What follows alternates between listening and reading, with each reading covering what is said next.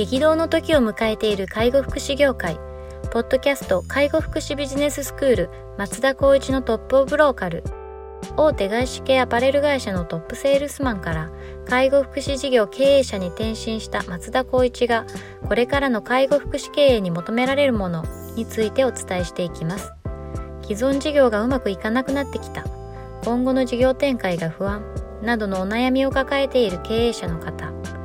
異業種から介護福祉業界への参入を考えている経営者の方。これからどんどん事業を拡大していこうと考えている経営者の方。など介護福祉ビジネスの入門から応用までさまざまなステージの方に楽しんでいただける番組です。こんにちは。ナビゲーターの松本真嗣です。ポッドキャスト介護福祉ビジネススクール松田光一のトップオブローカル。トップオブローカルとは介護福祉業において地域に密着し地域に愛されることで地域のナンバーワンになることです。松田さん本日よろしくお願いします。よろしくお願いします。はい、えー今日も早速行きたいと思うんですが、はい。あのーこのトップオブローカルですね、えっと、今回で88回目になるんですが、88回も。いや、すごい。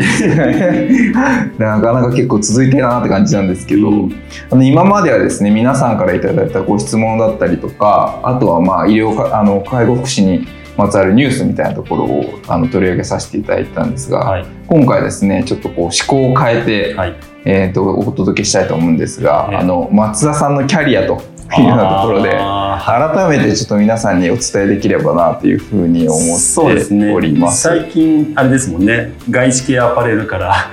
社名も出した社名も出したっていうところで改めて記記念もはい、含めてっていうところで、えー、とお届けしたいと思います。はい。えー、と今日はですね、えー、と今の、えー、とセンスさんを起業する前のうん。えー、と外資系アパレル会社の時代の話を聞きたいなというふうに思ってます。はい、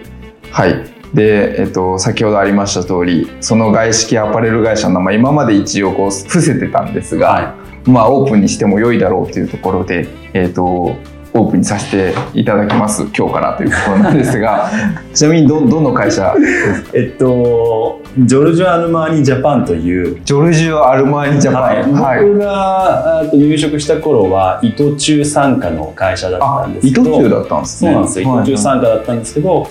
何年か後に SPA、えっと、いわゆるイタリアの本社が全て株を取って、はいえっと、海外参加改めてなったっていうようなところですね。はあはあ伊藤忠がや傘下でやっていたのが海外のアルマーニの本体そうです。が、えー、とアルマジョルジア・アルマーニジャパンを買収をしてそうです。なるほどそうはいですね、、確かすいません。ネット検索したら違ってるかもしれないんですけど伊藤忠あ違うな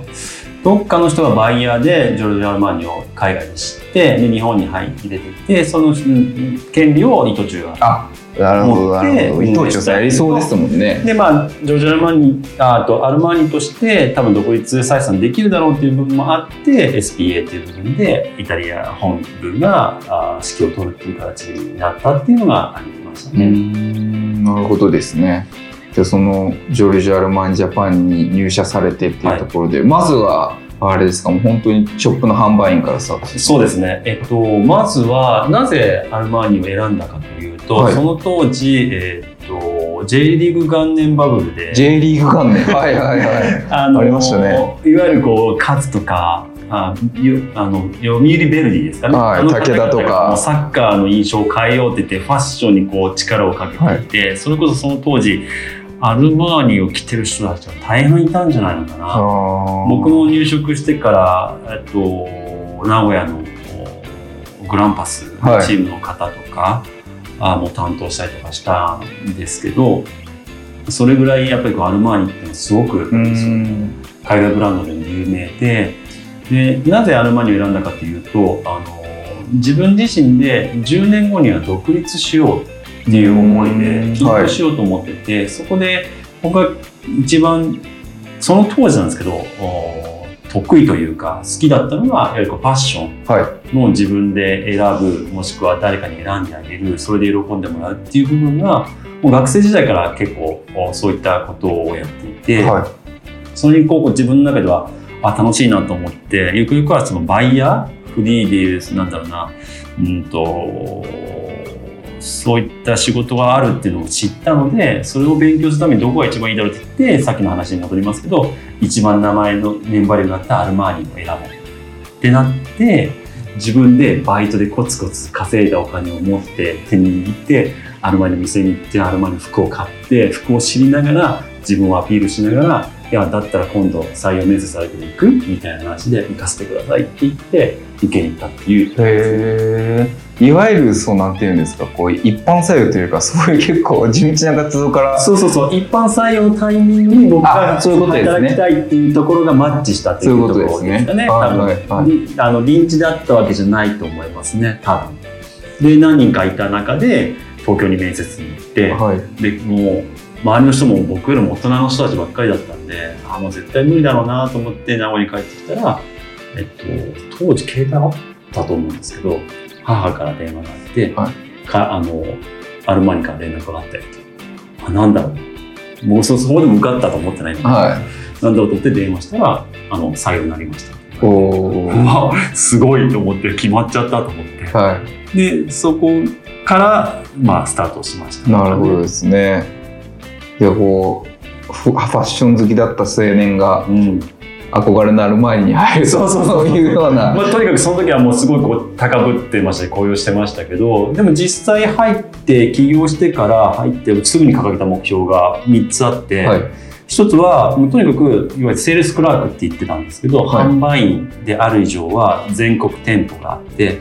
名古屋でもやっぱり全国で一番になろうというのをまず名古屋の店舗だけれども全国で一番。はい、一番になろうっていうのがまず一つ。で、なんでこの一番になろうかって思ったのが、一番になると僕の目的のバイヤーの、いわゆるメンバーに選出されるよっていうあ話を聞そうなんいたんでね。ですすね。なので2番目の目標がバイヤーになる。ああなるほど。で、3つ目は、行っても今後起業するにあたっては、なんとなく数字のことも理解しなきゃいけない。いわゆるこう PL 表だったりとか、そういったところも理解しなきゃいけないから、店舗運営に関わる仕事をしよう。なるほど。そこの3つを掲げた。ああそういうことですね。でその中でまず全国一番になるカードがむしゃらに販売員としてやるんですけど3年経ったぐらいで確か一番になったかなすいませんこれまたみんな知ってる人がいたら違うよ4年だよとかって言ったら申し訳ないですけど確か3年ぐらいだったような気がします。すごいですね。三年で一番になるんですか？でなって一番になりましたってなったらもうでそうすると次に報奨旅行っていうのをもらえるんですよ。はいはいはいイタリアに行く、はいはいはい。頑張ったよねと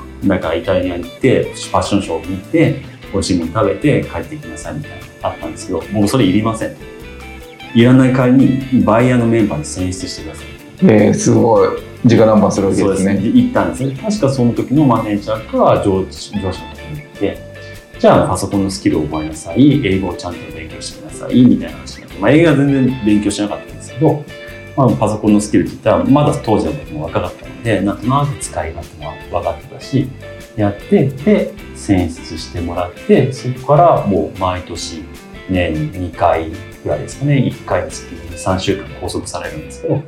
それをやりつつ販売もしながらああそういうことですね。でその時なんだかんだ店舗が移転するとか本社が銀座にすごく大きいビルをオープンするとかでいわゆる VMD っていうビジュアルマーチャンダイジングっていうのがあるんですけど、そこの部分にもちょっと選抜されて一緒に手伝ったりとかしてもう多岐にわたって次のステップに行くためにも何でもやりたいと思うんですよね。お店のレイアウトそれこそデザイナーさんが東東京に来て、その見た時にバッグの向き1個でもちょっと変えるんですね。ぐらい繊細なんですよ。はい。色のマッチングだったりとか。もうそれが板についちゃったので今の店舗とか施設にもやっぱり自分で関わらないと嫌だっていう。勝手ななんていうのかな、うん、と DNA を分けてもらったみたいな感じで思ってるんですけどそういうような感じ。あとは洋服もそのデザイナーさんアルマイさんは紺が大好きで。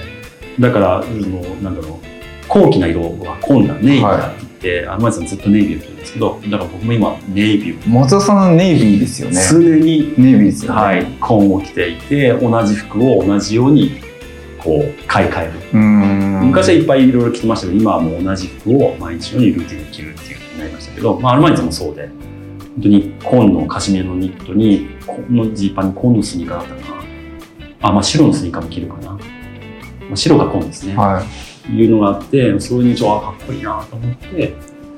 そういった感じでやってましたね。じゃあ今のこう仕事のスタイルの原点みたいなのが原点です、原点です。やっぱあるって感じですよね。うんそこでさっきの目標設定した全国一番になるバイヤーになるで店舗運営を行うっていうところで結果得た知識っていうのはまず一つのはやっぱりセルフマネジメントですよね。うん自分でどうやってやれば一番になれるかどうやってやったらやっぱり関東とかのところが人も多いしそうですよね。こお金持ちも多いしそれ店舗の売り上げとかはもう抜きってなんていうんですか？マーケットサイズにかなり依存するじゃないですか。そうですね。そういうのも抜きに絶対的なこう売り上げが誰が稼ぐかっていう勝負なんですか。そういうことですね、まあ、その時自体はそういうような感じでしたね、そうですか。うんちゃんと個人目標設定があってももちろん店舗の売り上げ、はい。年間じゃあ何億いってねそれを分散していくんですね、うんうんえっと10人いたら10人で一番売り上げが高い子は一番高い予算でそれいかないと評価に値しないわけなんですけど毎回その評価とか目標設定は高いわけですね。ただまあ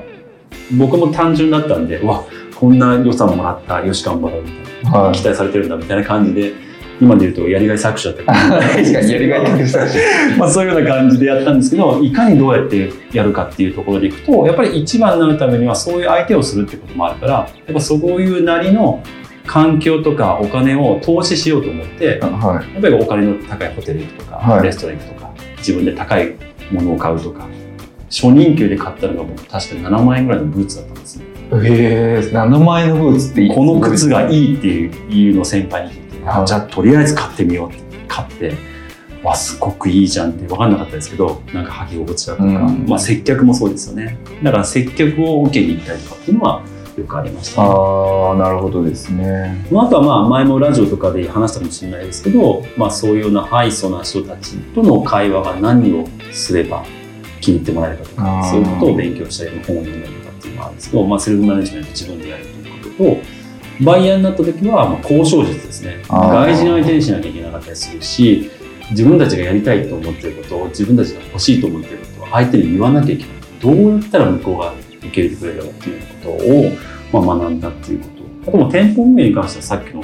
まあ、施設もそうなんですけどどういうふうに見せたらみんな喜んでくれるとかあとはやっぱスタッフの育成。マネージメントとかそうですね、マネージメントの部分で言うと、チームマネージメントを学んだっていうことが、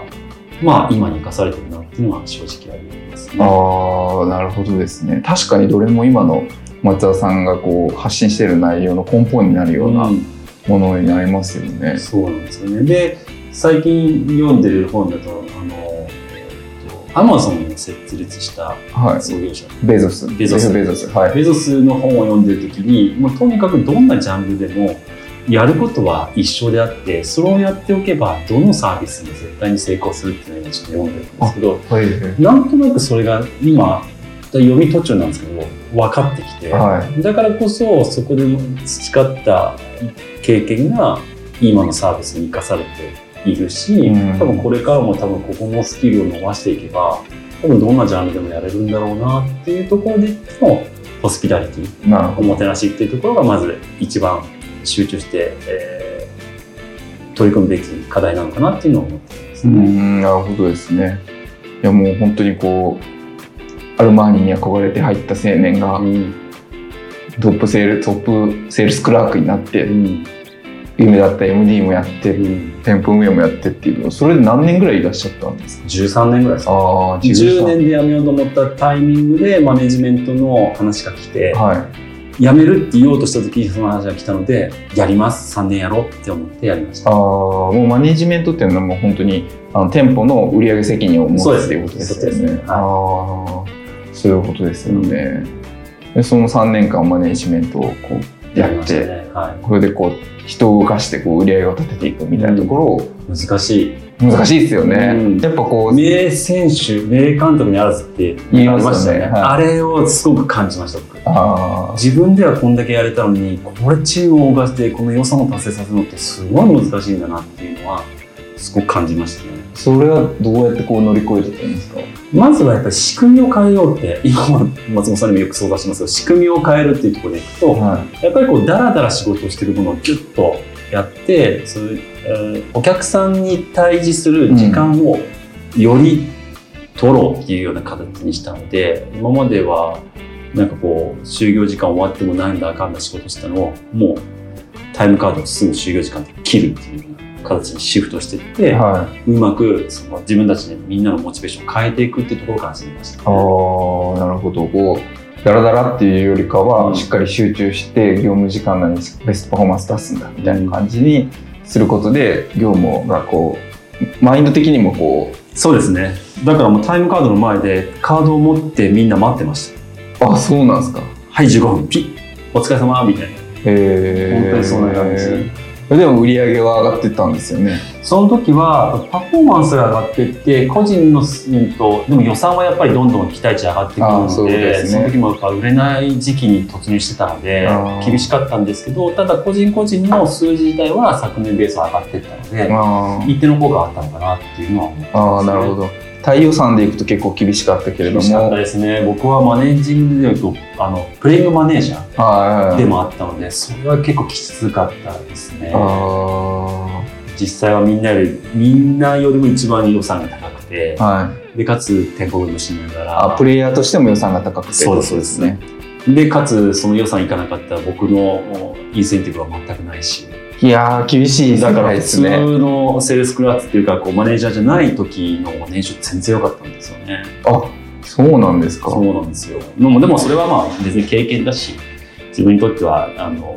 メリットになるわけだから受け入れはしたんですけどでもその時でも確かこれもしかしたら P な感じかもしれないですけど、は要するにこうマネージメントになると残業代つかないみたいな話で残業代ついてなかったと思うんですね。そうですよね。サブロック協定も管理監督者って対象外ですね。でも実際こうやって自分で起業して社労士とか聞くとそんなん関係ないですよ残業って働あの発生するもんですよいや、本当そうなんですよ。あれ。役員とかだったらまああれなんですけど管理監督者の概念が緩すぎるんですよねっ。てこと俺もうちょっともらってもよかったのかなっていうのはありました、あーわかります。僕もちょっと P かもしれないですけど、僕も前職の時にマネージャーになったら管理監督者じゃなくて残業代出なくなって、ねあじゃあサブロック協定。でもサブロ協定でもそれって変則シフトのだけであって、はい。別に残業は残業でつくっていうのは僕は聞きましたけど、ね。あ、そうなんですね。そう残業代つかなくなったのかな。でそれこそ100時間以上やってたんで。多分その話を知ってた時にもうじゃあもうそもそも残業しないようにしようって思ったのが多分きっかけかもしれない。あそういうことですね、はい、それに、まあ、大半の女性スタッフだったんで、やあー。っぱりもう切り替えたいとかもあって、ダラダラするよりもっていうことで、必要なない仕事はなくして。なくして。で、えっ、と、あとは取り組んだのが、まあ、でも残業でもそれやったら、めちゃくちゃ、あの、本部から、本社から、すごく評価されましたね。あそうですよね。ざ単純な残業代がここすごい残業ないんだけど、なんでみたいな話で、いや、こうこうこういう理由でこうしてますって、へえみたいな感じで店長会議で言われた記憶が、うろ覚えでありますね。あーなるほどですね、はい。い、やまあでも確かにこう J リーグ元年から入られてってことですもんね。そうですそれでいくとそういうこういわゆるブランドものってマーケット的にはかなり厳しくなってきますよね、ユニクロが出てきてとうん。そうかで、すね。僕のだから10年経ったぐらいかな、うん。もう売れなくなってきたな。やっぱりこう買う人たちが景気も悪くなってきたそうですよね。買わなくなってきたあとか水商売系の人たちも多かったりするんですけど僕はどっちかって言ったらまあ経営者ドクターとか。弁護士さんとかそっち系の人たちが多かった記憶がありますけど言っても大半がやっぱりその未然に現金をそこで消化していくっていう人たちも多かったのでなるほど。それたちが少なくなっていくとやっぱ必然的に売り上げが下がっいうことですすね。なるほど。じゃあこう10年で独立しようと思ってこうやってらっしゃって、まあ、結果13年になりましたけど、こう独立をこう心に決めるってセンスを設立されるっていう次流れになると思うんですが、はい。あの今回はちょっと一旦この辺にさせていただいてそうですね。次回またその次回あの独立前夜ぐらいから、はい。あの実際に今やってるところまでっていうのをちょっとこうお話聞けたらなと思いますので、はい。はい、今日は以上とさせていただきます。は、はい。いありがとうございました。ポッドキャスト介護福祉ビジネススクール松田光一のトップオブローカル番組では介護福祉サービスに関するご質問を当番組の専用ウェブサイトより募集しております番組 URL よりサイトへアクセスし質問のバナーから所定のフォームへ入力の上送信をお願いします URL は http コロンスラッシュスラッシュ tol. Sense かっこセンスハイフン world かっこワールド .com かっこコムになります。皆様のご質問をお待ちしております。